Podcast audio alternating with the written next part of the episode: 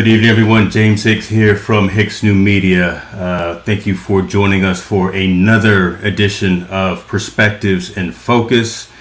Tonight, we have a wonderful show for you. I'm glad you are able to attend. A very meaningful message, and uh, hopefully, there'll be some some engagement with my guest today because it's a timely, relevant topic of the day that needs to be discussed. Uh, my guest today, Montel Allen.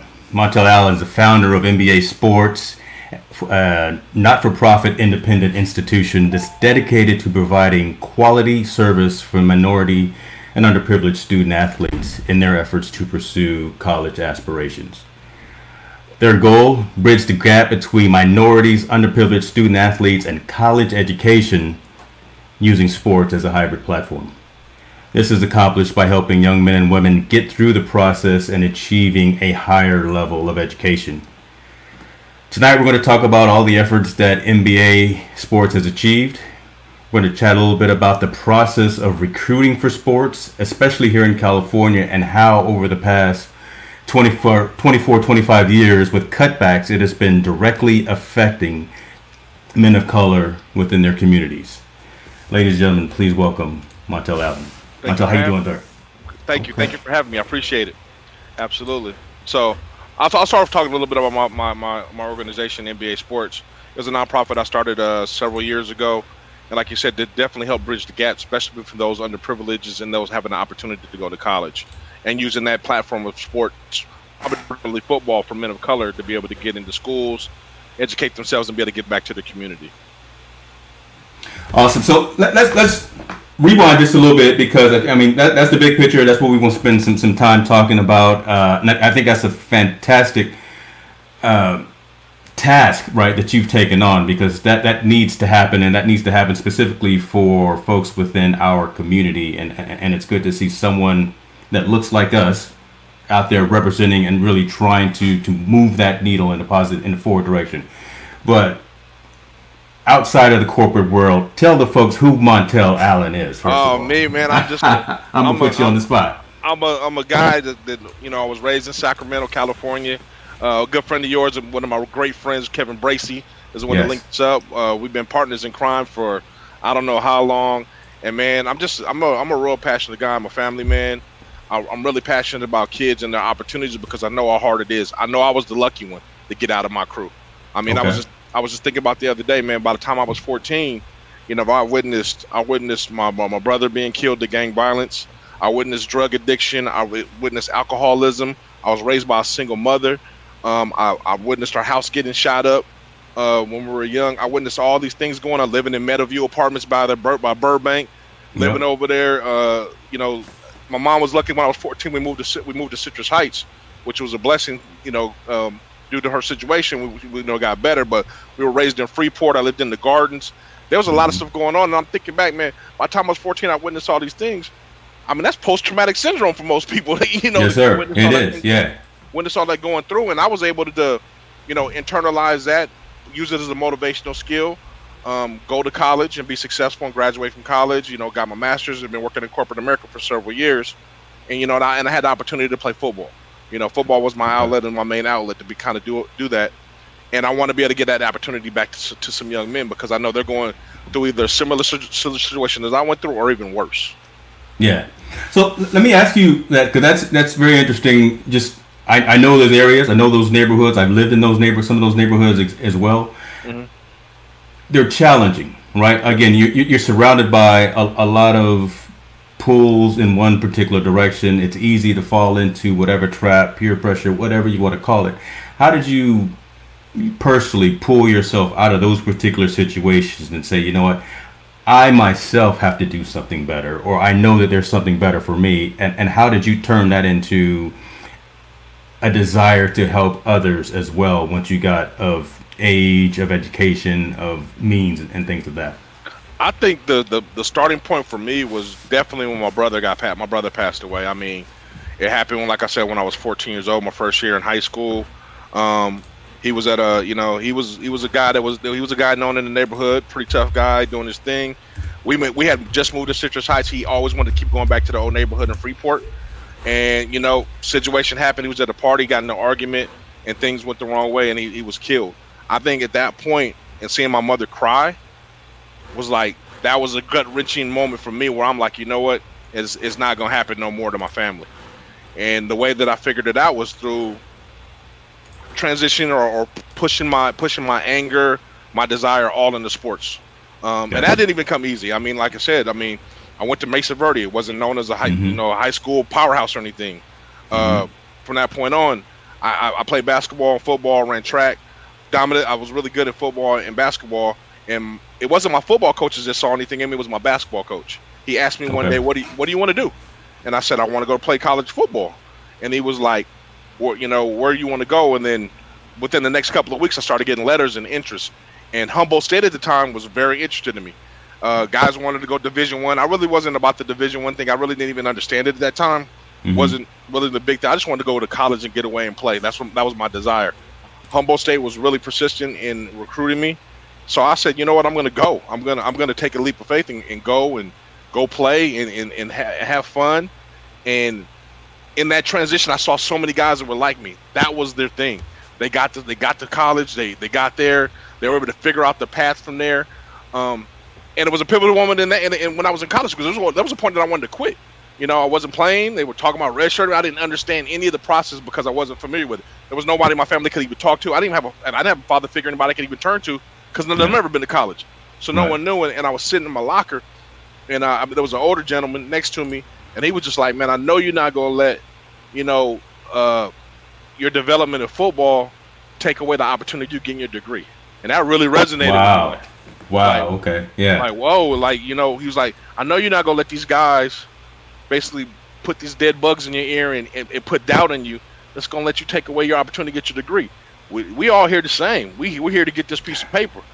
So that coming from an older older guy, a mentor of mine, it just resonated with me, man, and it stuck.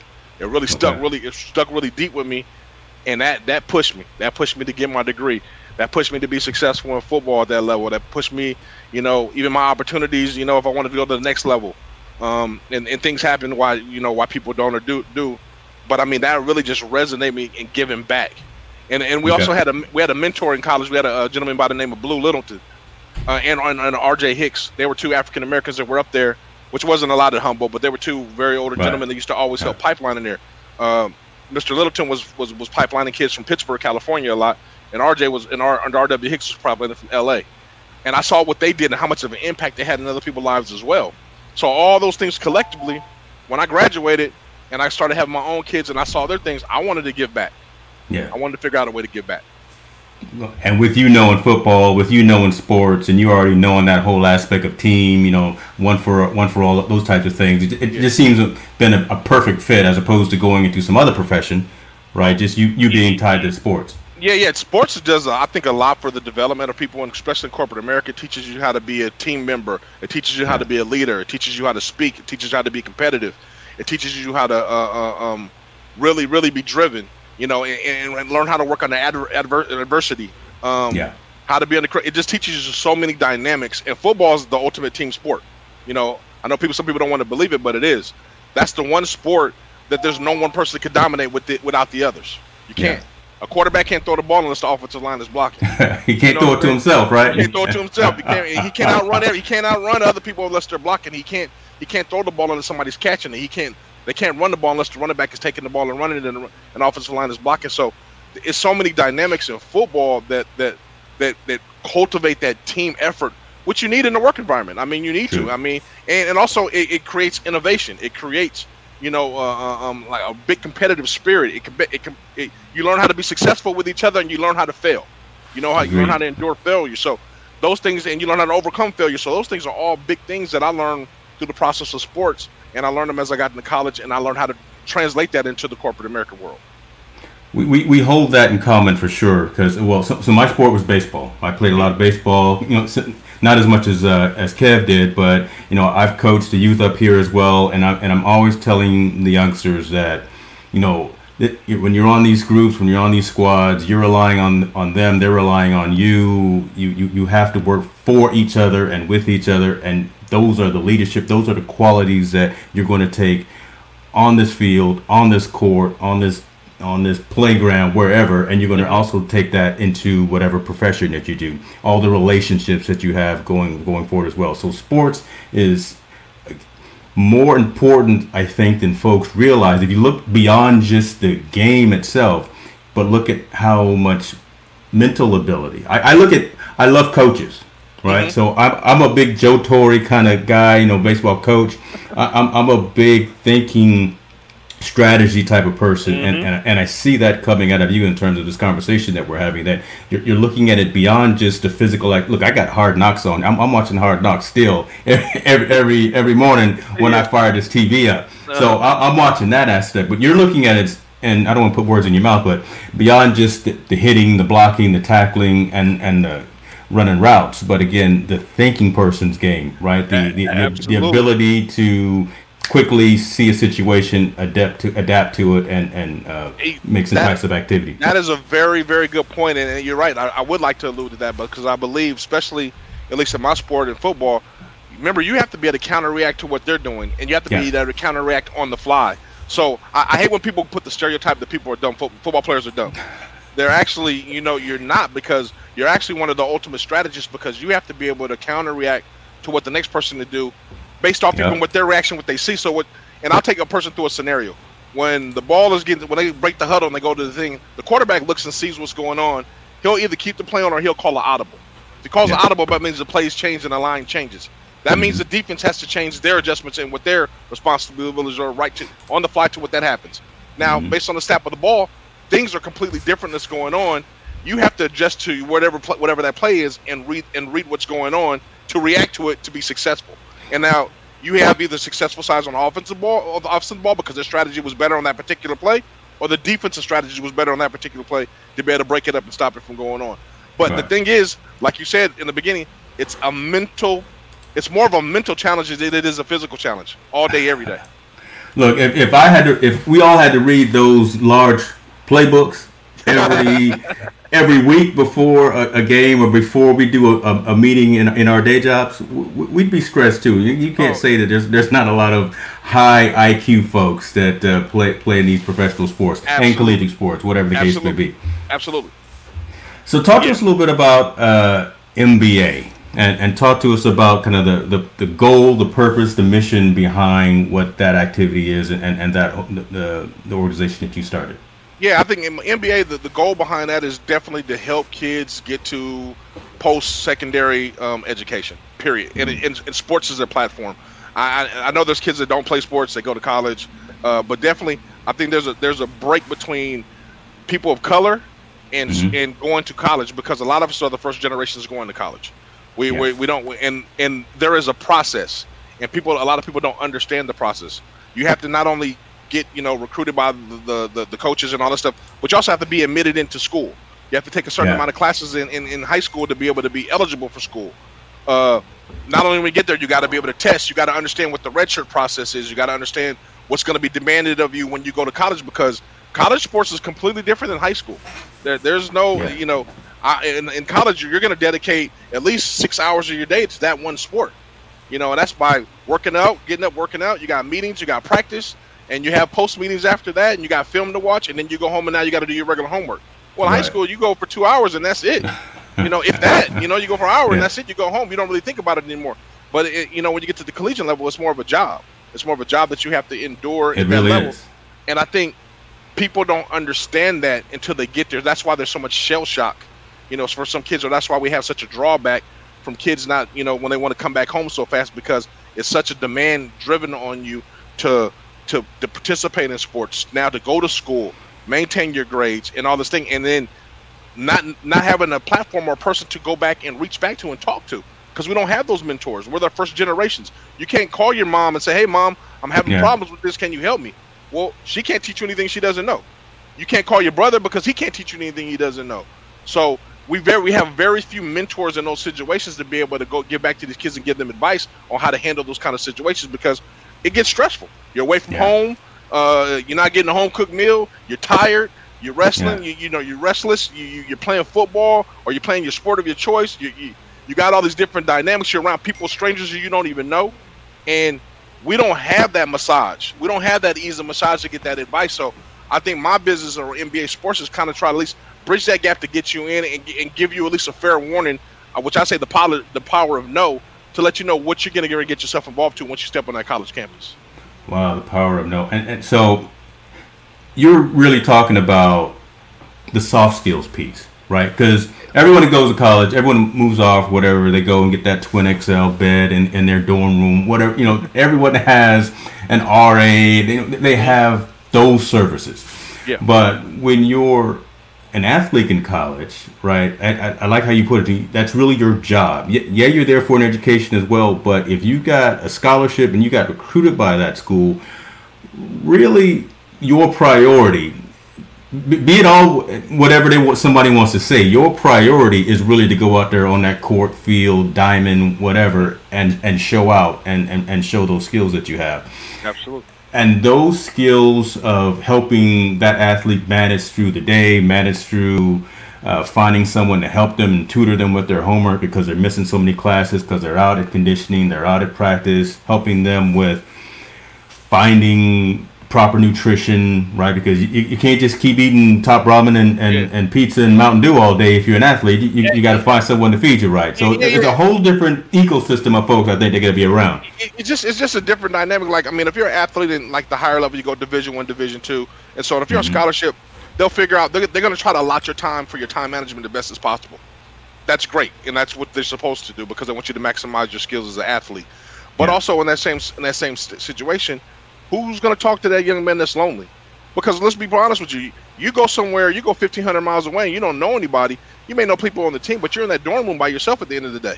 Yeah. Where you're used to being at your house when you have your mom and your brothers and your sisters to talk to, you have your friends you can communicate with. Mm-hmm. You have all these things. That, when you're having a bad day, who are you supposed to talk to when you don't really know nobody except for your teammates? You'll get to know them eventually, but you don't have that support net mechanism like you do when you're closer to home. So just being separated from support mechanism, that's a difficult thing for anybody to do.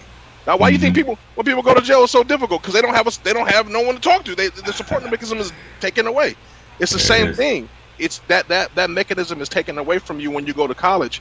And if you have no one to lean on, or even have very little people to lean on, it's hard to make that adjustment.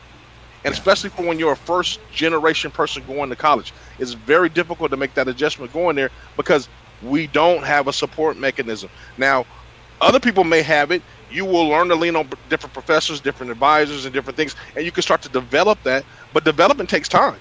Development doesn't happen overnight. You don't instantly have a support mechanism. You don't instantly have friends. You don't instantly have a person you can go to and talk to. You don't mm-hmm. have instantly anyone just to talk to unless you make that friend right away.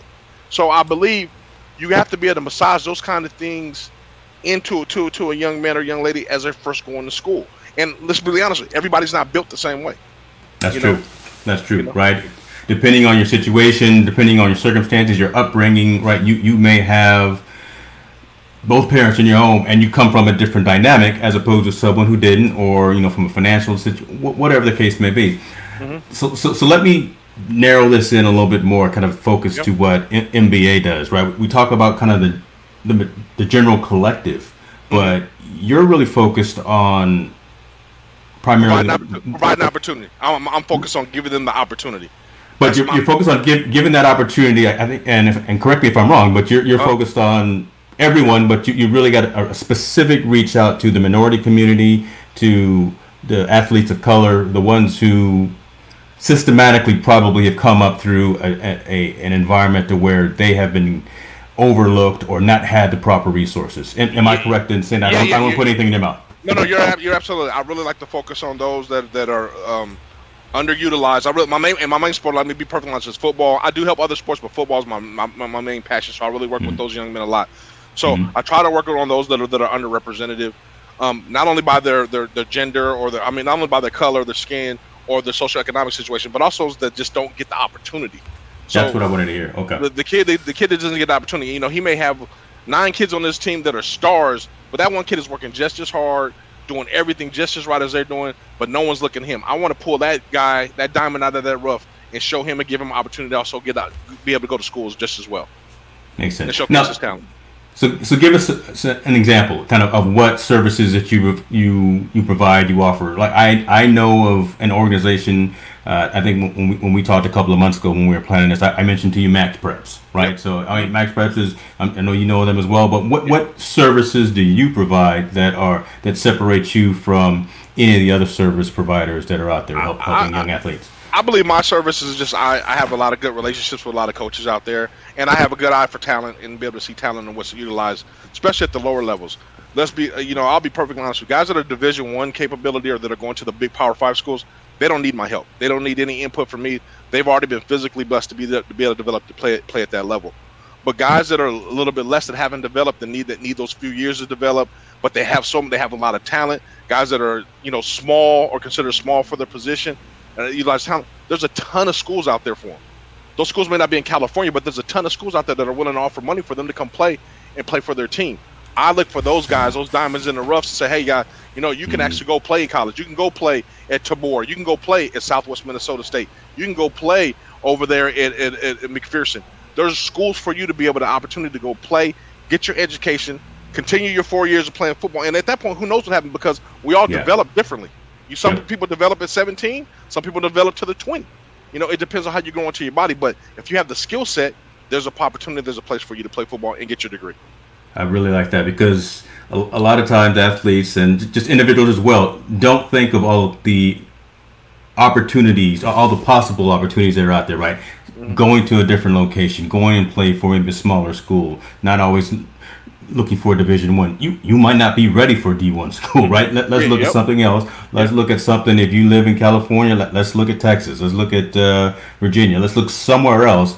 Get your education. Get the opportunity to play, not just sit on the bench, but you actually may actually get a chance to get out there and, yeah. and, and, make a highlight reel Exactly. Um, those kinds of things, and then see where where that takes you. But so I, I, really like the fact that you go in with that open concept and that open mindset of saying, let's look at all these other uh, variables and other ways that we, we can get you yeah. some some playing time. I think guys got to got to realize there's only so many Division One athletes, you know, that go Power yeah. Five, you know, or go to these big these big schools, and you got to think you have to ask yourself, and I think the biggest corporate are parents, parents and uncles and cousins and mm-hmm. everybody outside. You mm-hmm. need to mm-hmm. really ask yourself: Is that young man or young lady the best in their area? And if they're yeah. the best in their area, are they the best in their city? And if they're the best in their city, are they the best in their region? That's yeah. the guy that's going to Power Five. And the one thing that discourages me a lot is when people start to compare their kids to other kids. So, oh, yeah. my son, my son got more yards than him. He's a better runner than him. Well, let's look at the let's start to take a look, break down the physical attributes. Your son is 5'10", 170 pounds. You know what? I can go outside in any park and throw a rock and hit a kid that's 5'10", and 170 pounds. Mm-hmm. Now, the other kid that you're comparing yourself to, that kid is 6'1", 215 pounds. so understand, yeah. understand, understand. You got to understand from a coach, a coach's mindset. They're in the business of winning games and getting yeah. the biggest, the fastest, the best athletes. They don't. And the, the the best line I've ever heard. I don't recruit heart. I recruit talent. Everyone always says, "Oh, you got to measure how big the heart is." Yeah. My job isn't to recruit heart. My yeah. job is to recruit talent. Everybody's you know? got heart. Yeah, you, you, you can. You know, the smallest man is 115 pounds. Probably have the biggest heart in the world, but you know what? Yeah. He can't play linebacker for uh, for an NFL team because he's too small. That's true. That's, That's true. the bottom line. So I, I, wish parents would stop. You know, they need to really open and broaden their horizons. And I'm not saying for, I'm not saying take away a kid's dream. If a kid wants to shoot for the big division ones, absolutely keep working hard and get getting that. Yeah. But if yeah. that opportunity doesn't come, take the next best thing that is for you and go get that education. I think too many of us defer to junior college and think that's going to be the answer. I'm sorry. I'm, I'm, I'm going to let a big secret out right now. Junior college doesn't make you Division One. It doesn't. You're either a D1 athlete going into junior college, or you're a fallback from D1 going to junior college because you messed up to get your grades right. If you're a guy that's just going to junior college to try to develop into Division One, it happens, but it very happens rarely. And number two, you're always they're always going to bring somebody in to take your position, or you're going to be splitting time with somebody.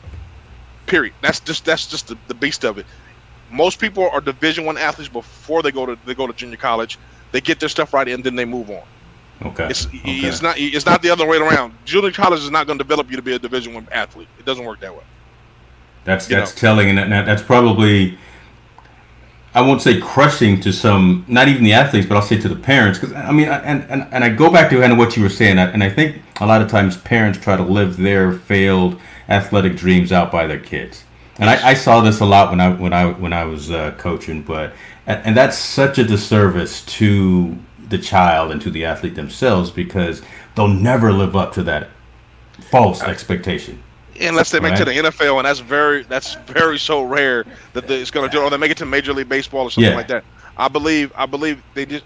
I mean, you got to really figure out what's important to you. And I always tell kids, if you go to college to get your degree, you're going to become a pro. Yeah. It may not be a pro athlete, but you're going to be professional something. Professional something. Because yeah. you have that piece of paper to back you up, and it's always going to open up a door for you. Um, but if you're if you're if you're putting all your eggs in one basket, says you know they're going to go to school and become an athlete or be a professional athlete, man, there's only three percent. You got to think. There's over a million high school kids that play on Friday mm-hmm. nights. Mm-hmm.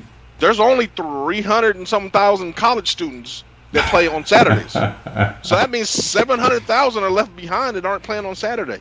And then from that 300,000 that's playing on Saturday, there's only roughly about 600 that's playing on Sunday in the NFL.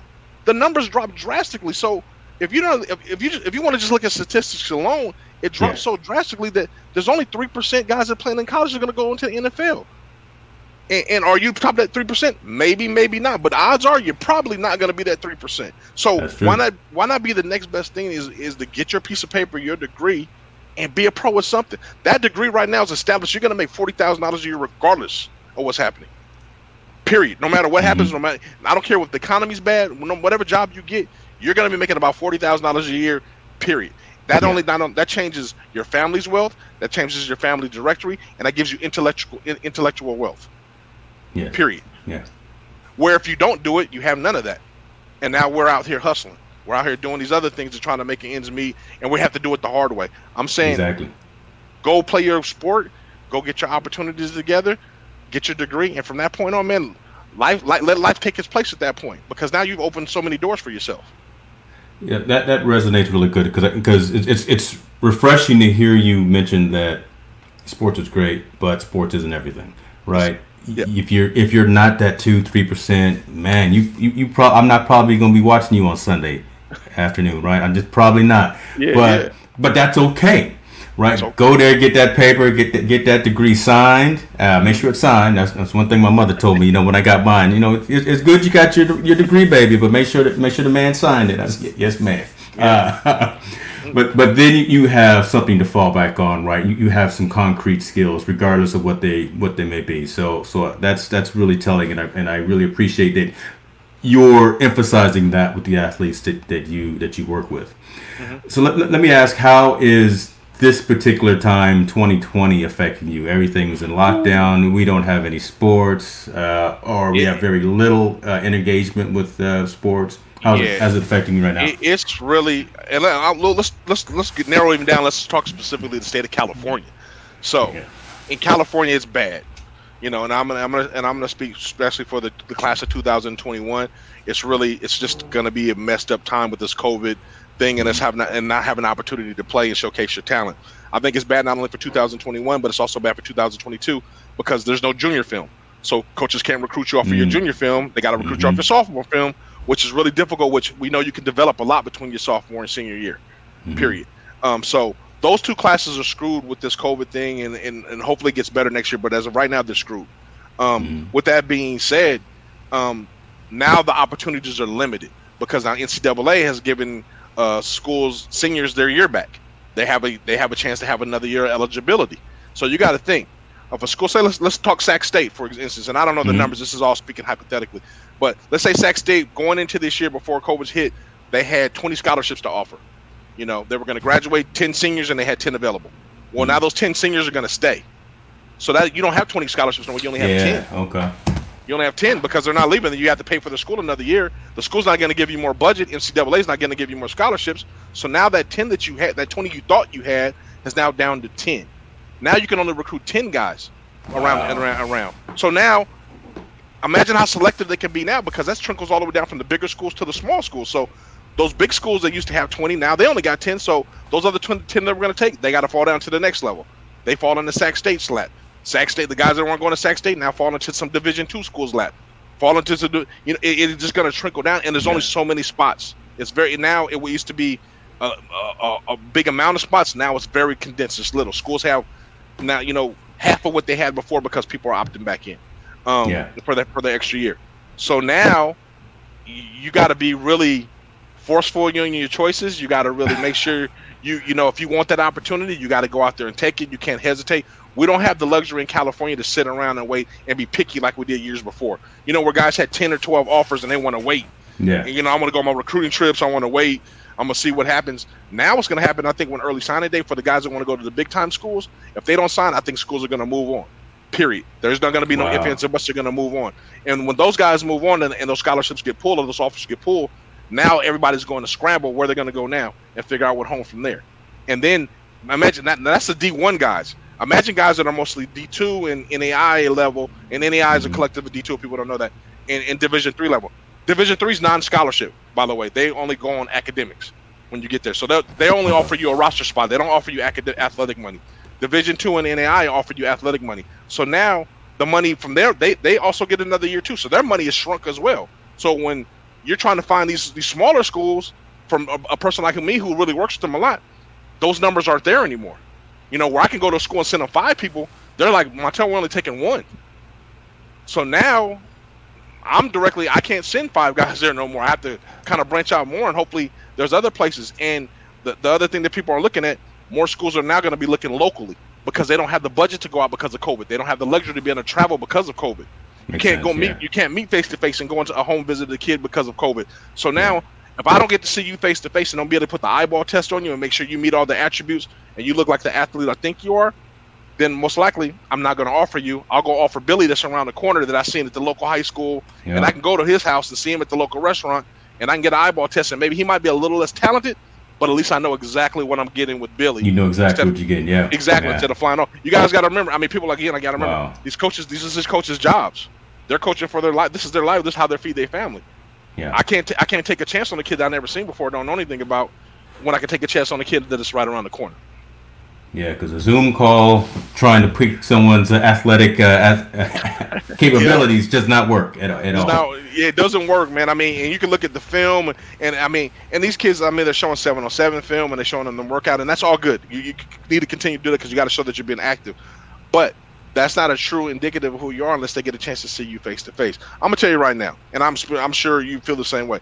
If I'm about to invest fifty thousand dollars or two hundred thousand dollars scholarship in you, Yeah. or in, a- in a kid, I want to see him and make sure because if I go to my head coach and tell him, you know what, this kid becomes a bust, I just wasted two hundred thousand dollars of the school's money of this kid on, the, on this kid that's never going to probably play for us or not going to contribute to our football program for for for three to four years.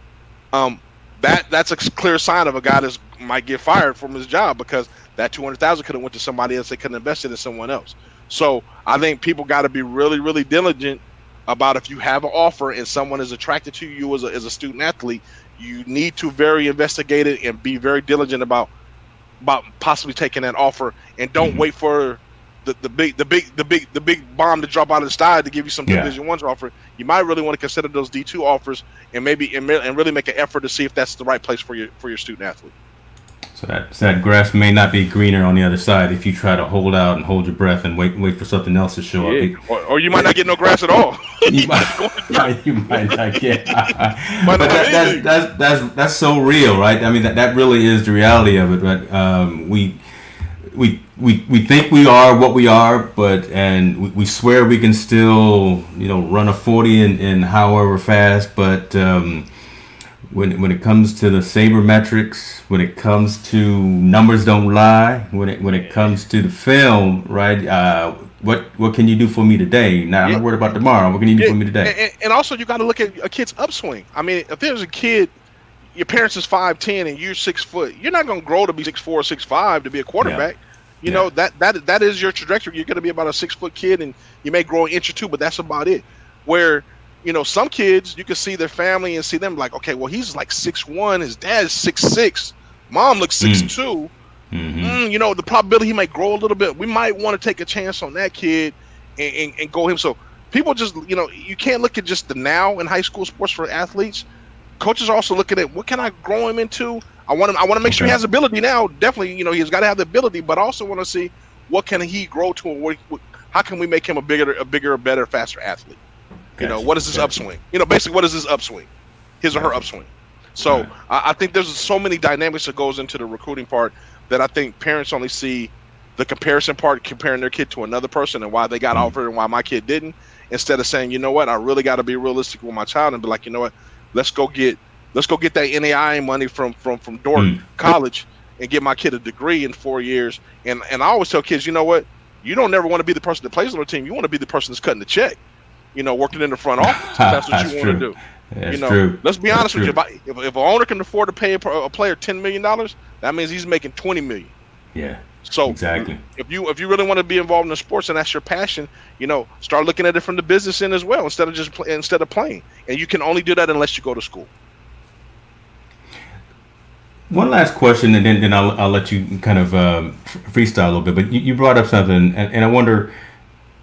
I know you I know you have all your engagement and your interaction with the athlete themselves, but do you have the one-on-one session with the parent themselves, right? About these are some true expectations, right? I mean, yeah, yeah, yeah, yeah Tim is good at, at basketball, but man, he, you know, I know he wants to go to, I don't know, Syracuse. He wants to go to St. Mary's, where, but man, you know what? Let, us go ahead. And, let's go ahead and let him go to Solano Community College right now.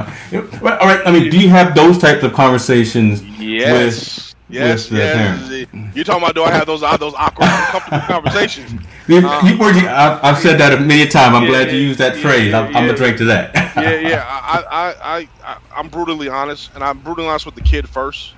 Um, I try to tell him his expectations first, and I tell him all the time. You know, my word isn't he, but I'm I got a damn good percentage of kids I know this Division One who had who's not, and I tell them I try to be very brutally honest. And then with parents, I do I, I have those conversations with them. Um, but I try to educate the person, the parents even beforehand. I have a I have a bi-weekly series that I have called Straight from the Horse's Mouth. Where I bring mm. coaches from from all over the country to speak to student athletes, and it's open dialogue. You can talk to them, you can ask them any questions you want. You can talk to them about recruiting. You can talk to them about the school. Talk about anything you want. I wanted it's forget me as the middleman. I'm don't hear from me. Yeah. Hear from a guy that's in the profession that's going to tell you exactly what's going on and what they want. And they break it down from the size they want of their linemen, the size they want of the quarterback, how fast they want their receivers, and all. They, they break down everything you want as imaginable to ask, so you can hear directly from a coach. So it can also resonate when I'm telling you. It reinforces what I'm telling. I'm telling you, you may or may not be that person, and this is the reasons why. And that coach just told you. So that's a bi-weekly call I have. Also on my website, I have an ability where you can load your, you can upload your film, and I'll break you down your film, and I'll tell you what I see the good, the bad, and the ugly in your film. So I'll tell you okay. straight up on your film, like, hey, uh, you don't do this well. You need to work on this. You need to, you know, you need to work on that. Or you do do this very well. This is where I think you fit as far as schools are concerned. You know, I think you're this this type of player. So I have all that on my website um, that people can go access to and go take a look at. Um, it's MBASports.net. Um, you can go on there. There's a place, you know, you can go through there.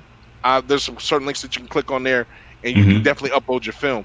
So I think those two things I kind of have. Um, it's funny, and I'll give you an example. I had a I had a conversation once with a, with a parent, a single mother, and I was telling her about a you know we were talking about a school her child should go to. They were really interested in it, and the funny thing, the kid that got offered from a school, a small school in Kansas, she was very reluctant to send her son to Kansas.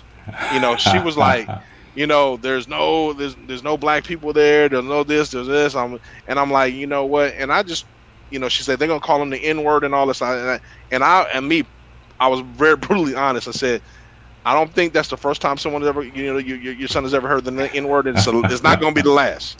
You know, so why would you deprive him of education just because of that? Don't let that be the, your your restriction in taking away this opportunity for your young for this young man. And he ended up winning there. He actually he actually was very successful. He got his degree and everything. He's a teacher now. But I mean, those are the type of you know those conversations I do have. Um, but you know, it's far and few in between. I like I said, I want to educate him before I have those conversations. I get it. I get it. I love it. I love yeah. it. Tell us what's next, man. What what, what do you got going on? Again, it, it's, it's, it's hectic right now because again you can't get out there and have that that dialogue, but. Uh, yeah. I feel I feel the energy resonating from you, so I know something's happening. I know you got um, something cooking in the kitchen right now. Man, Tell us what's I got, next. I got so many things cooking, but my main thing is I really want the, I really want to you know and use your platform also. I want to talk about Division two football in the state of California. Um, I think it's a travesty that we don't have it anymore, except for the School of Azusa Pacific. Um, it's it's funny to me how we're the fourth largest economy in the world, not not not the, the United States. We're the fourth largest economy in the world, and we can't afford to have our students play Division two scholarship mm. football in the state of California. You know, they cut all the programs, uh, which is which is mind-boggling to me. I don't, I don't, I'm not quite sure why they've done it. I know before they tried to hide behind Title IX, and what people that don't know what Title IX is, as it means for every men's scholarship, you have to have a woman's scholarship. You know, for sports. Uh, but typically it's equal. You know, if you have baseball, you have softball. If you have men's basketball, you have women's basketball. You have men's and women's track. So scholarships are equal across the board. But it needs to be tweaked or tweeted somehow because there is no sport that, that employs 100 people in, in like football does. Football has a roster of 100 people in the collegiate level. There's no women's sport that has 100 scholarships. I mean, 100, 100 people that participate. And also mm-hmm. within that, in Division Two, there's only 36 scholarships that are there. So they give you can give out 36 full scholarships for Division Two. There is no sport in women's that house. I don't believe even 36 participants fully to be able to equal that. You know, um, Humboldt State kind of got away with it for a long time because Humboldt State would have they didn't have base men's baseball, so the football team scholarships would transfer to the South softball team. So that's okay. that's kind of how they even killed it. Um, but I do believe Title IX just needs to be readjusted. I'm all in agreement. I believe that's correct. If you offer a men's a man athletic athlete, you should offer a women athlete. But instead of going one for one, I believe it should be percentages. If you say, you know, all the men athletes you have in your school, if 60% are on scholarship, then 60% of the women should be on scholarship. Mm-hmm. Um, mm-hmm. Just that's, that way, that just gives football a little bit more tweak. Um, and I know big schools are able to do it. You know, like UCLA, they can they can incorporate and bring gymnastics to kind of offset for everyone to get a scholarship right. and so on. But smaller schools like Humboldt, Cal State East Bay, uh, Sonoma, a Chico, they can't, they don't have the budget to do that. So I believe there needs to be some type of tweak within there. Um, but back to bring, giving it back though, again, for the state of California to be the fourth largest economy. Also, in in the LA Times back what uh, back in June, there was an article that there was a 1.5 billion dollar surplus in the state education system, and you still don't have the budget to be able to have these schools have um, have football, and yeah. and it, it, it's mind boggling because again, let me kind of give my direction for everybody. So I work in corporate America. Um, the biggest thing in corporate America and across the board, because I work for four, four, I mean, three Fortune 500 companies, there is a lack of qualified men of color to apply for uh, new college entries or uh, entry level jobs. There's just a lack of them. There's not there's not very many of them there. Um, I believe the state of California, by cutting football from these programs, has cut off the legs of men of color to have the opportunity to go to school. And the best way to cut off progress is cut off opportunity. If you want to stop progress, wow. cut off opportunity.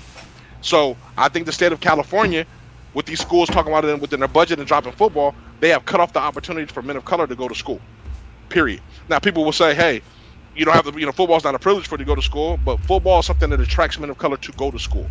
In each one of those schools to say drop football, their men of color enrollment, the diversity enrollment for men have dropped. Every last one of them. They all have dropped also within that same in the, that same trajectory, which happened in 1995, I believe they started cutting the football programs. The incarceration rate in, in the state of California went up, all for those years. So it's a common denominator. Men from 17 to 24 went to more went took more penitentiary chances and went to jail, and men of 17 to 24 stopped going to college because they cut off their football programs. Mm-hmm. Mm-hmm. So it, I, I blame the state of California for that, I mean, you that was a that was something that uniquely identified a, a special demographic to schools to bring men of color onto their campuses to create innovation, education, and so on and so on. And you cut it off. You allow these schools to be able to cut it off and run behind whatever excuse they wanted to run behind, whether it was budgetary, uh, Title IX, whatever it is. You allowed them to run behind and cut their program because you felt it was easier to just to do that dynamic instead of to deal with the real crisis at hand.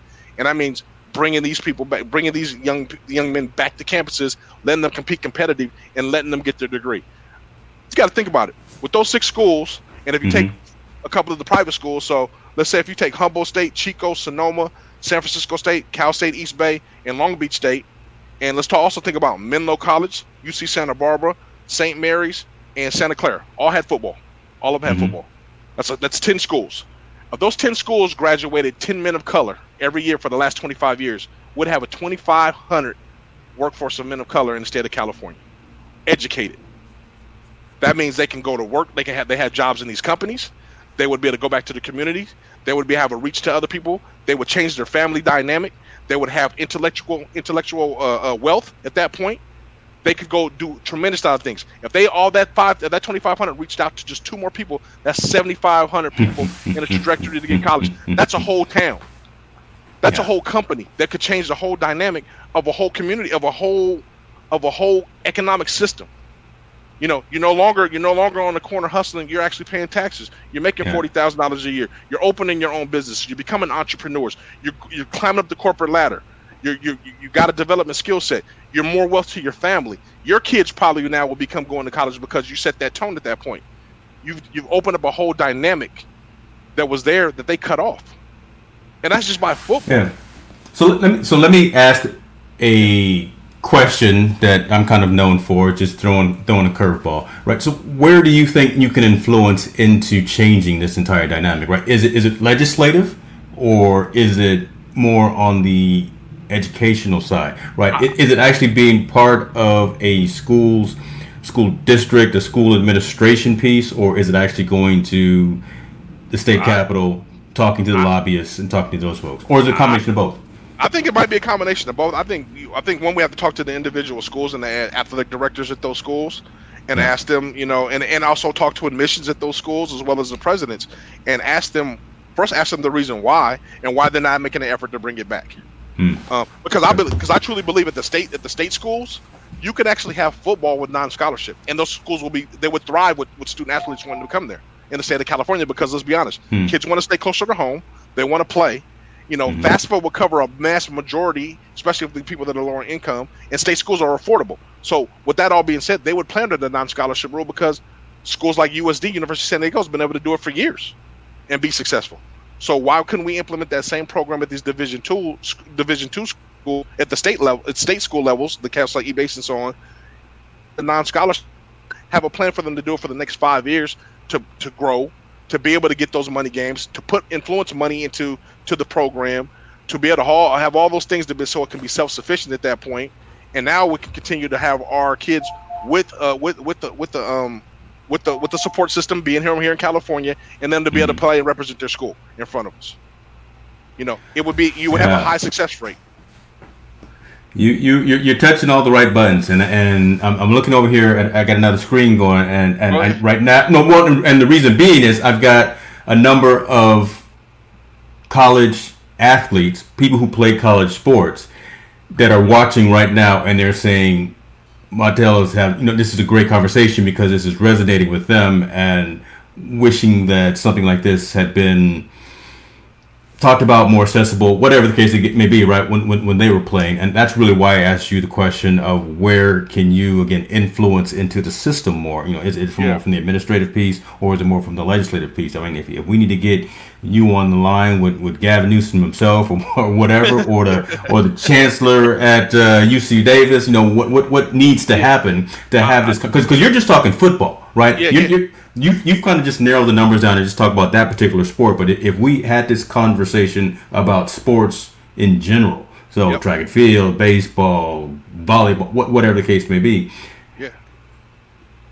And and I, I don't, I'm I'm I'm I don't know enough, but I don't know if it's cost so much from a financial perspective to even implement something like this, right? Because See, almost everything is dollars and cents, right? And you know, that's yeah, the reason why but to, things. But I, and I can I can address that, kind, and I'm I'm going to address yeah. it with football particularly. Football is a one is probably the number one money making sport out of all those six schools, state schools that were there. Football makes yeah. the most money out of all of yeah. them. It makes the most money than basketball, so on and so on, all of them, mm-hmm. because it draws so much more of a crowd. One, the way football works is that they can draw money games. Humboldt was a, Humboldt was on before they cut their program. They were on the right since they were scheduling Idaho states where they would get three hundred thousand. They were scheduling okay. schools like UC Davis, so they were getting money. So that's what I'm saying. Go non-scholarship in the beginning and figure out your plan to be able to make it self-sufficient. So the UC Davis is a world. I mean, UC Davis has done very successful, but let's say the Humboldt States of the world can now can make a money game playing against San Jose State, where they would get six hundred thousand dollars to play against them. That would fund their whole program, the whole for the whole year. So if you have a coach and a, a fundraiser or athletic department that can show them the way, all those schools can be self-sufficient within four years. But in the meantime, you can open the door for non-scholarship players to come participate in there and get the program off the ground. I, I can guarantee you there is a hundred yeah. kids in Oakland that would love to play for Cal State East Bay. Yeah. I guarantee it. I guarantee there's kids from Sacramento and in Northern California that would love to play for Chico and Humboldt State.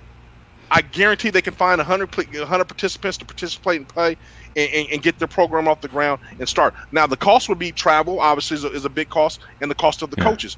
But again, if they're but they're bringing in uh, uh, uh, enough of a revenue to help to cover that nut or cover most of that nut, why yeah. not bring the sport back? Because you're attracting a whole different demographic to your campus. It is, you know, you you, you that's pretty good. That's pretty good.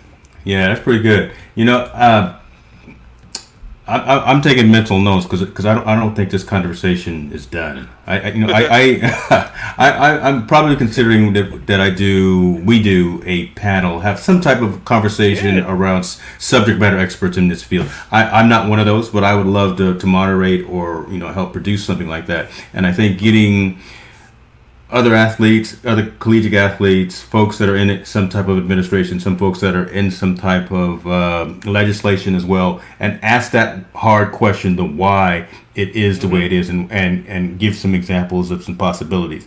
I think that's a conversation that needs to happen, and I I, I know that would be a a decent discussion for especially for the parents who are in the, in the position right now of trying to figure out where their student athlete should go and kind of help calm some of the anxiety that the student athlete themselves is probably feeling right now because they don't know where to go. One, because of all this pandemic and lockdown, and two, because there's not there doesn't look like there's many opportunities when in fact there really could be, right? If exactly. we just think about if we just mm-hmm. think about the system in a different way. Does that yes. make sense? Yep. I, I, agree, I agree with you 100%. I mean, and uh, you know, I would love to be a part of the panel or be a part of a, or somebody can shoot questions at me. I'm ready yeah. for rapid fire, whatever they want, whatever they want to throw. I think I, I'm, I'm think I'm well versed in what's going on, and if there's something I don't know, I'll be I'll be open and honest that I don't know. But I do know there's a way that that these programs should be able to get back off and running, and it shouldn't be a situation where it's so cost effective that they can't do it because there's money in the state. There's money in the budget. Like I said, there's a 1.5 billion surplus in, in mm-hmm. the education part of California. So you can't tell me there's not no, no money there. You just don't want to spend it. And and, and, hmm. I, and me personally, I think it's personal. I take I take your personal because I think you're excluding that demographic of educated men of color. Period. I don't want to hear it. There's no there's nothing else because that sport, that's what we grab that what gravitates to men of color to participate yeah. in that sport. So yeah. why are you cutting off that one dynamic? If that's the case, then cut off women's soccer. They won't do that because they know they'll hell will be raised. Right, right. They won't right. I mean, I mean, I mean, that's just real, right? I mean, yeah, that's just a, a, real conversation, and you have to ask those hard questions to folks that are in in the know and and see what they say, right? And and and hold them accountable to that. So, man, I, I love it. So I will. I'm going to take this action item to continue this conversation. I'll make sure that you're involved in that, and I know a number of other folks uh, will will want to participate as well.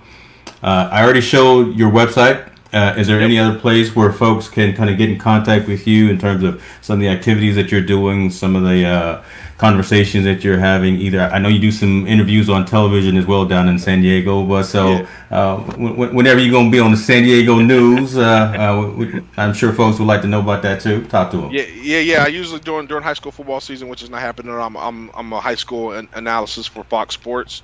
Um, also, like I said, my website is the best part to get a, get a hold of me. If you guys have any questions or you know just want to shoot, you know, understand some more things about what MBA Sports does, it's MBASports.net. Um, all you know, one word. Um, man, I'm an open book. You hit me in those two platforms, you, I'm good. And my Twitter, my Twitter's kind of MBA Sports number one. Um, if you hit me on that platform, I'm pretty, I'm pretty accessible to get to. I try okay. to follow. I try to get back to everyone.